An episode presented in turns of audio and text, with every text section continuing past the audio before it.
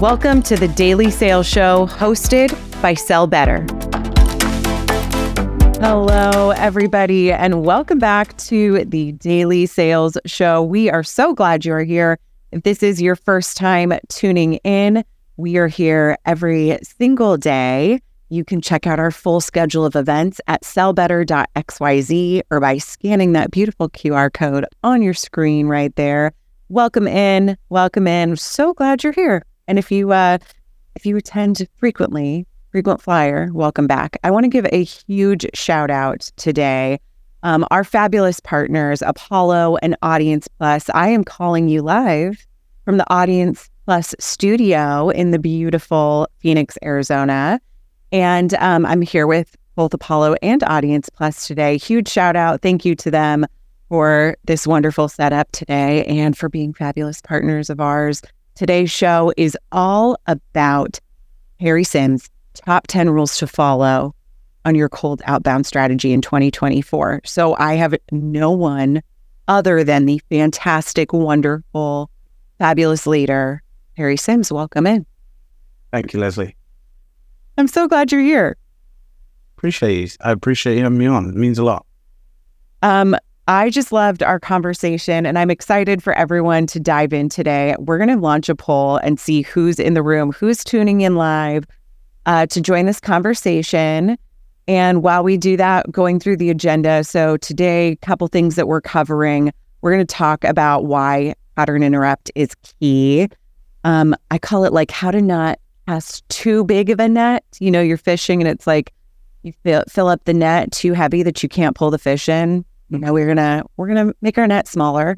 And then um two things that matter more to you than your product knowledge. Harry the way that you know i found you we came into each other's lives here we started this beautiful conversation is a post you did on linkedin that covered your top 10 rules for outbound. And i just loved it. I thought there was like so many refreshing beautiful pieces of information in there. Um, we're going to share it in the chat. Perfect. Love it but talk to me a little bit about why you wrote this post before we dive into a few questions that I had for you. Yeah, sure. Uh, it, it, sounds weird, but it was to maximize autonomy. And um, I don't really play the playbook game. Because um, I think by the time you've written it, trained it, and got any data back, it's old news. It's it's fish and chip paper. Um, so the rules are kind of like a compass. They drive decision making for your people and me and they kind of dictate the buyer experience that you want to create. And it is usually delivered on day one of onboarding. Um, and my message is really you have lots of autonomy here, but this is the sandbox. And um, actually, autonomy is a massive, massive issue in SDR land yes. because what we've what we've done is locked down everything. We've told our people who to reach out to, what to say, how to say it, what to write, and if you lock everything down, how can you expect your people to care about improving their own performance?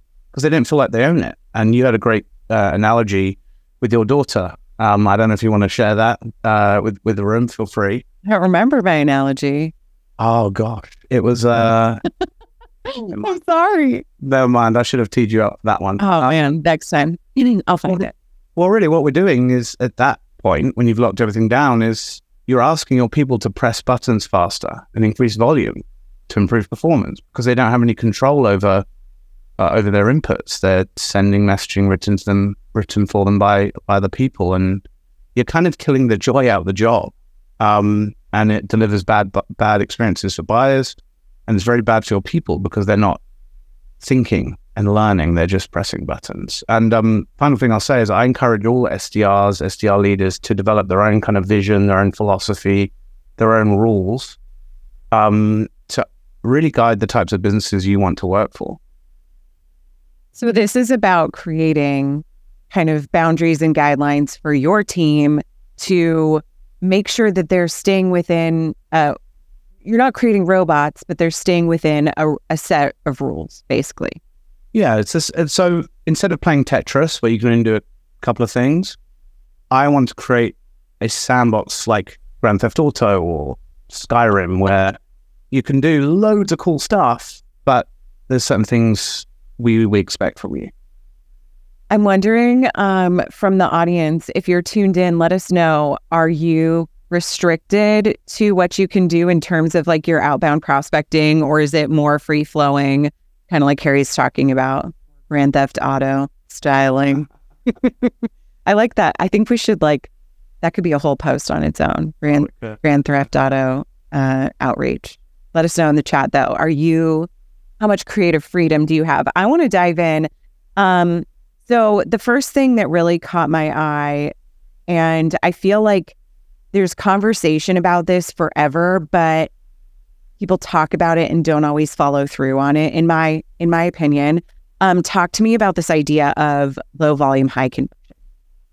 Yeah, um, I think this is really what we've got away from a bit in uh, in outbound. We focus so much on trying to drive higher volume of inputs to achieve convergence um, and uh, it's uh, really what this is about is uh, winning means getting more back, so outputs, than you put in inputs over time and to be efficient.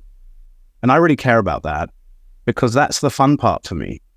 And I think that may be the reason why I've been doing the same thing for over a decade and gone a little crazy.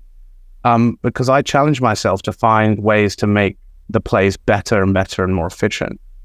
Um, and it's a gain to me it's a gain to get a high reply rate, um, book more meetings with less sales activities, um, get a higher contact and account hit rate. So, um, and I try to hire people that kind of believe this way as well.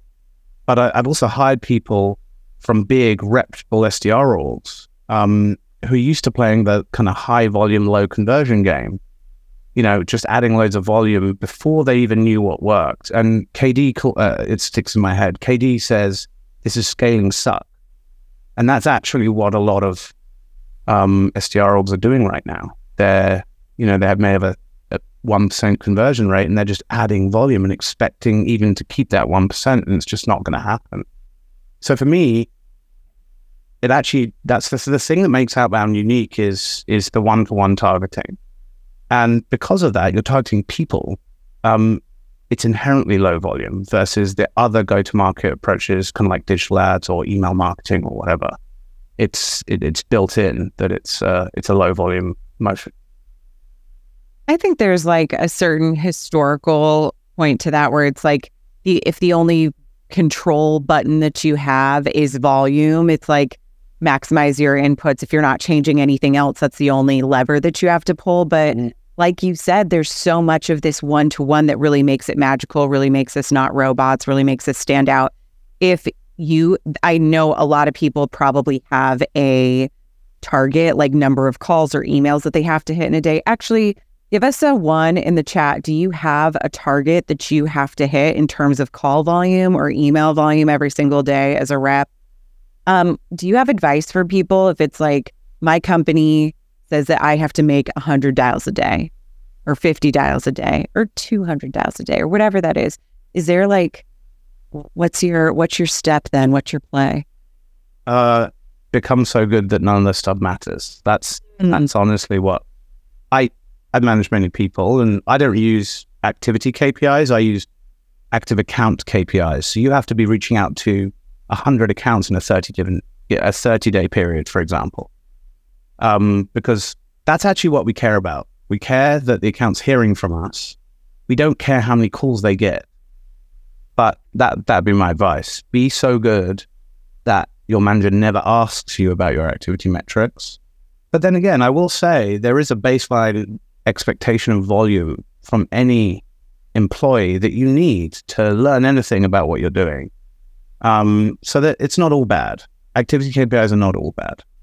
Because you're getting the practice and the repetition in, especially like I feel like early on. What's the is it Malcolm Gladwell that says you need ten thousand hours at something? There you go. Yeah, there you go. Zoom have this. Uh, it's a very famous. I can't. I can't remember actually what they call it, but it's something like I don't know if it's a. It's like a thousand dials or something like that, and they target their their new hires on on delivering that. And uh, I actually believe in that. I think that's you have to get beaten up and you have to learn from the initial pain um, to actually drive improvement over time. And that's why I included the over time piece in this because no one starts out efficient. And I've posted my stats at Scratchpad and other places.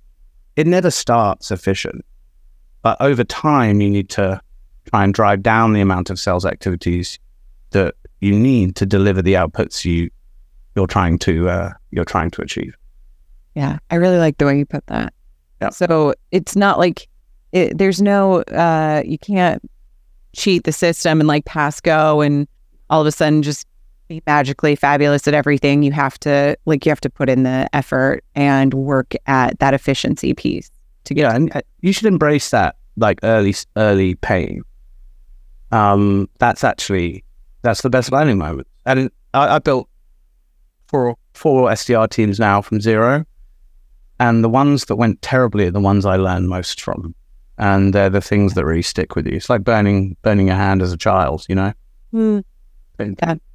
I like it. Okay, let's switch it up. I think this is something that gets talked about a lot, but it's not always easy to um, feel or implement. So I want to dig into some examples with you, but talk to me first about why the pattern interrupt makes your top 10 list. Yeah. Um, so Josh Braun taught me this, and I, I, I bet uh, maybe hundreds of thousands of others. um, and he quotes advertising legend David Trott. Um, and he talks about the red X in a sea of white circles. And anyone listening, if you have an hour or two, go Google D- uh, David Trott and listen to some of his lectures on YouTube. They're very, very interesting. Um, Lavender talk about this too a lot. Um, Will Allred, Chelsea Castle, and if you've seen their content, their website, and actually when you meet them in person, they, they their whole aura is a pattern interrupt. They're just slightly different from everything else you see in B two B. And it's actually very logical if you think about it. For any buyer to consider you, they have to pay attention first. And that's what I'm trying to communicate here is that your first ever battle is to get the buyer to pay attention to you. And the channel actually doesn't matter. People talk about email, call, whatever. You have seconds, regardless of where it is, to be that little bit different from the norm um, and all the other people trying to get your buyer's attention. Or your buyer will default to what they feel safe doing.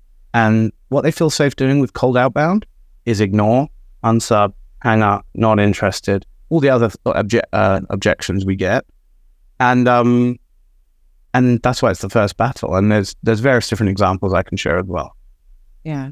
I heard the other day that like by seven, we have all these seven years old, we have all these like neural pathways built to like auto respond. So when we see our parents or the people around us like modeling that behavior, that Yes. becomes our behavior. So it is like the learned response, like to ignore, to delete, to hang up, to do whatever. And how do we get around their automatic response? I thought that was so That's it. interesting. That's exactly it. And it's actually it's actually very simple. You only have to be a tiny bit different because that's how the human mind works. It puts you into categories and patterns. So Okay, Yeah. so just a couple examples. yeah, so I uh, Scratchpad is my first PLG environment, and that makes me very lucky because I have thousands of users who will help me. Um, you just have to ask in the right way at the right time, and that that first party data from reps within an org is often the best source of data. I can't find that on the internet anywhere. Um, I've used visuals before, and I think I've shared one with you. Um, maybe we could share it with the audience. Yes. This was at Intellimize. We hired Marketoonist. I think most people have probably heard of Marketoonist to create 10 cartoons that really trolled the status quo. Um, and they work really, really well. Um, so there's an example. Um, we would send these as bump emails and the reply rates were, were really, really strong. Um, and then obviously you add humor in there. There's another email I've shared with you, and this is an email I sent to Justin Keller, who was VP of marketing at Drift at the time. He really likes Indian food. He posts it on his Twitter. Um, so I sent him a, uh, an Indian cookbook, and I used curry puns in all the in the gift note, not not an email, not a call, in the gift note. So as he's looking at the gift I'd sent him, he saw all the curry puns. Um, now those are quite heavy lift ones. You know, that's not something everyone's going to do all the time. But these little unscalable things are uh, are uh, are very achievable if you if you start thinking about prospect outbound in the right way. Um, there's lots and lots of very simple ones too. Um, uh, names, names are great. Um, so if you're a, if you're reaching out to a sales leader, you could use names of people on their team, and luckily for me, I know who they are, who's using Scratchpad, etc. Yeah. Or you can use their CRO. And I like to try and combine these with stories that happen every day in their world, their their jobs to be done, etc. And Corporate Bro does this very, very well. He just posted something about micromanaging managers, and I've been I've I've been through three or four of those examples that he shared, and that's what I think gets people to lean in so much to him. And he's probably not worked on a Salesforce for years, to be honest, but he's still so accurate. So I like to combine names and stories and if you think about the SDR world, we've all been hung up on, we've all been ghosted, we've all spent 10 minutes writing a personalized email just to get an unsub. These are kind of the the stories and the status quo that are very easy to to replicate across buyers, very, very simply. Yeah, anyone feel called out right now? I'm sitting here like, yes, yes. Back. Yeah. And it's true. It's like that relatability that brings you, it like draws you in a little bit. I, that you mentioned the name one. Um, both things have worked on me as a buyer too, as a prospect. Like when I see um, either a leader in my company's name on the subject line, I'm like, oh shoot, like I should I should pay attention to that. Or as a manager and it's like listed out three of my reps' names, I was like, what what do you know about my reps? Let me like I there's that piqued curiosity I have to open. I'm interested now. I'm invested. Um, really interesting and like storytelling, man, that's like such a superpower. It goes such a long way. Yeah and they're they're just micro stories, right? Um, we we sell a mm-hmm. we sell a forecasting product, and everyone has sat in that sales meeting where the sales leader or the CRO says, "Why is our commit dropped off in just before this meeting?" And everyone just stares blankly up, like a deer. In yeah, like right. If I speak first, uh, something's going to happen. exactly, and I, I, that's a that, that's a story that scales, right? Because we've all been there um, and then combining that with names, I, it has gone wrong for me a couple of times where I've I've suggested that one of our users, a rep, and use their name, was always on top of their Salesforce activity, always great at forecasting, and it hasn't been the case. But yeah, uh, they listened to me, which is what I was trying to trying to achieve in the first place. So, or you at least solicit a response. Okay, I love this next one here. This fish in in puddles. Yeah. Fish in puddles. Yes. I mean, walk us through. I want to visualize this. I will. Through, Harry. Yeah. So I think we've anyone who's been in outbound as long as I have, we've all made this mistake. So if you imagine your TAM or even ICP is the ocean, right? Um, in outbound, our biggest advantage, I think, is targeting and one to one targeting uh, Ryan Reisert talks about the list being your strategy, and this is that concept.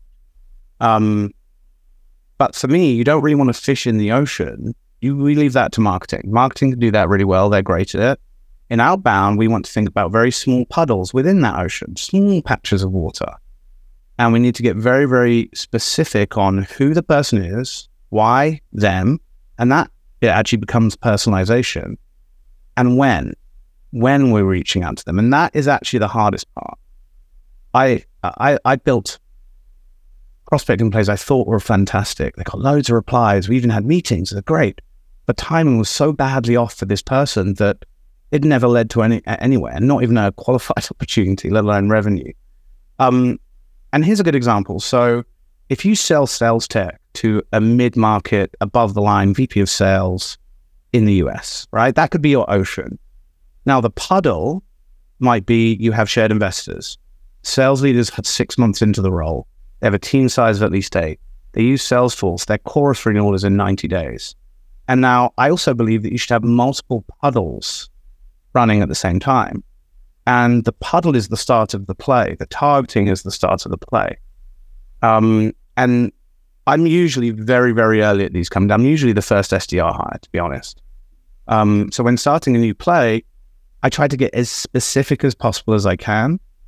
to find efficiency first, and then you can always expand the play once it's efficient. You can always sort of loosen it up and and make the puddle a bit bigger. Okay, so that's a great like a great segue into like how do you do that? You mentioned like you're one of the first sometimes at the organizations that you're working mm-hmm. with, you're their first SDR. How do you zoom in on a puddle? What are you looking for?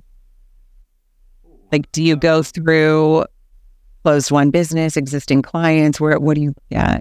I wish it was that. Like, I wish I did win loss analysis. It's, it's mostly gut feeling and speaking like to, yeah, speaking to internal and external people about it and just ideas. Like that. That's honestly, I think, why I'm, why I'm still chasing strangers for meetings after a decade because like that's the thing that gets my mind never stops with that sort of stuff. It just comes to me because that's how I've kept myself entertained all these years. Um, but then the other thing I may I may look at is G two is just a great a great source of this because they tell you their their context, the before context. So I think, hey, how can I reverse engineer that status quo, and who else would that apply to? And again, the, uh, we uh, we run a play called the Radar, where we literally ask our users, "Is this your context?" And if you reply and tell us, we'll give you an upgraded license or gift card or whatever. But you can actually fish for this uh, for this information very easily in the PLG world. You definitely can. Yeah, definitely. Um, that's really like I think you mentioned conversations with the people. So you're like internal and external. You're looking for this, and you're just data gathering. Yeah. And then you're, it's like you're building a hypothesis almost. And you're saying, That's what it is. I'm going to go test this. Yeah. And that, that is what outbound is. Yeah. If we break it down, that's what you're testing. You're testing your belief on who should be your next best customer or your future customer. That's it. And I I just, uh, everyone knows I love outbound, but it, I also believe it's the fastest way to get feedback on that hypothesis. I also believe it has the lowest barrier to entry. So all these people saying outbound's dead, they then go and spend nine months on a rebrand and all this stuff without any of that data. Uh, outbound should really be the tip of the, the spear, in my view, to learn what works, what doesn't work, to inform the rest of it. But maybe I'm biased. No, Yep. Okay. Um, if anyone has questions, you can pop them in. There's a Q&A section on your toolbar. Um, while you're doing that, you can also upvote other people's. If you see someone have a question that you want to hear answered, you can push the thumbs up and it will push it to the top of my screen. Um, but Harry, I wanted to ask you like what what how you feel about like product knowledge versus other things that matter more in terms of being a great seller. I I've got a yeah. I, I think product knowledge is, is important, obviously, but I think learning people and humans it, and problems and the problems, you know, with the status quo should come one and two. Product could be three. KD did a great post the other day about um, that we've lost industry knowledge. Maybe industry knowledge is three and product is four, five. I don't know what it is. Because we all know people don't buy product. They they buy they buy what it, you know, uh, relief from pain. They buy, they don't actually buy the product. Um, that's a Sam Hulick Mario uh, car, um, the Mario uh, diagram everyone's seen. Um, so yeah, I just recommend people, uh, people in outbound should focus on learning human psychology because that's going to apply to any role you're in, whether you sell IT security or sales tech. It's still going to apply. So I would I would recommend you focus there. I actually don't do much product in any onboarding I I build or, or deliver. I just I, I don't think it's that important because if someone asks you something about the product that you don't know the answer to, you can turn that into discovery very very easily. Um, you just say, "Hey, I think I know the answer, but I'm not sure. Why is that important?" Just so I, I've got that down. Tell me more about that. Oh, I'll get you an answer. Hey, when can you speak about that? You know, how do you do that today? Like it's it it actually doesn't matter what we know, right? We actually just need to understand the buyer at my stage. Obviously, this is, I book meetings. When you're an AE, when you're an SE, when you're other part of the go to market, or you've got to be very, very knowledgeable on the product. I actually prefer not to be. Prefer not to be. Yeah. Uh, prefer not to be. Okay. So um, Leah asks Are there ways that you integrate gift giving or physical meetings with your outbound? Yes. And I think I know Leah. I think Leah, uh, Leah's awesome, by the way. Um, gift giving. I've been uh, a Sendoso user for a long, long, long, long time. I don't do the big mass, you know, take a meeting for a gift card type thing. I like personalized gifts. So you've already told the world what you love on social media most times. Um, all these big ad platforms use that data to target you with ads. Why can't I use it to send you something that you actually care about?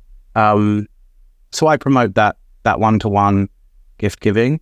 Um, but there's also lots of micro gift giving. Like if someone responds to me and gives me some information that can help me, that first party data that can help me in an account, of course I'm going to buy them up. But I don't gate it. I don't say take a meeting and then I'll do this. Right. Um, it's just simple reciprocation. Again, human psychology. There you go. Right. The you're not holding it over them like a like the carrot. Okay. It's more of it's personalized and it's something that, you know, is a thank you a lot of times. Yeah.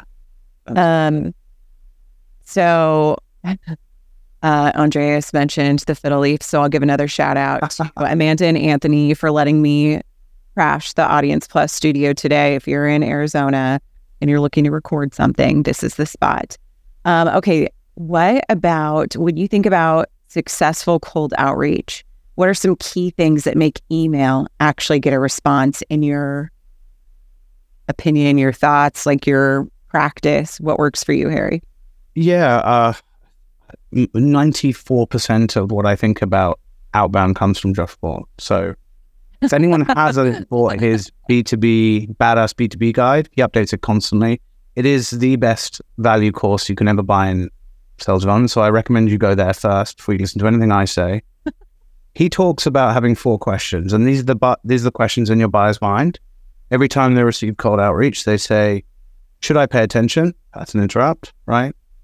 Um, do I like you? And this is that gut feeling, right? you know, when you meet someone, you're like, "Hey, I want to." I, I don't mind spending time with this person versus, "Oh, I'm I'm going," right? Um, one of those things we, we tend to be negative in sales. We talk about pain. We can reframe those words to be positive. People like spending time with people who are positive. Um, can you help me solve a problem? That's a big one. And then finally, are you credible? And the credibility piece is tough for SDRs, right? We've just started our career. We're battling everyone's negative perceptions about us. Um, so I just lean on the voice of the customer to do that, right? Um, I've been very fortunate to work at uh, very small companies, but they have really good social proof, right?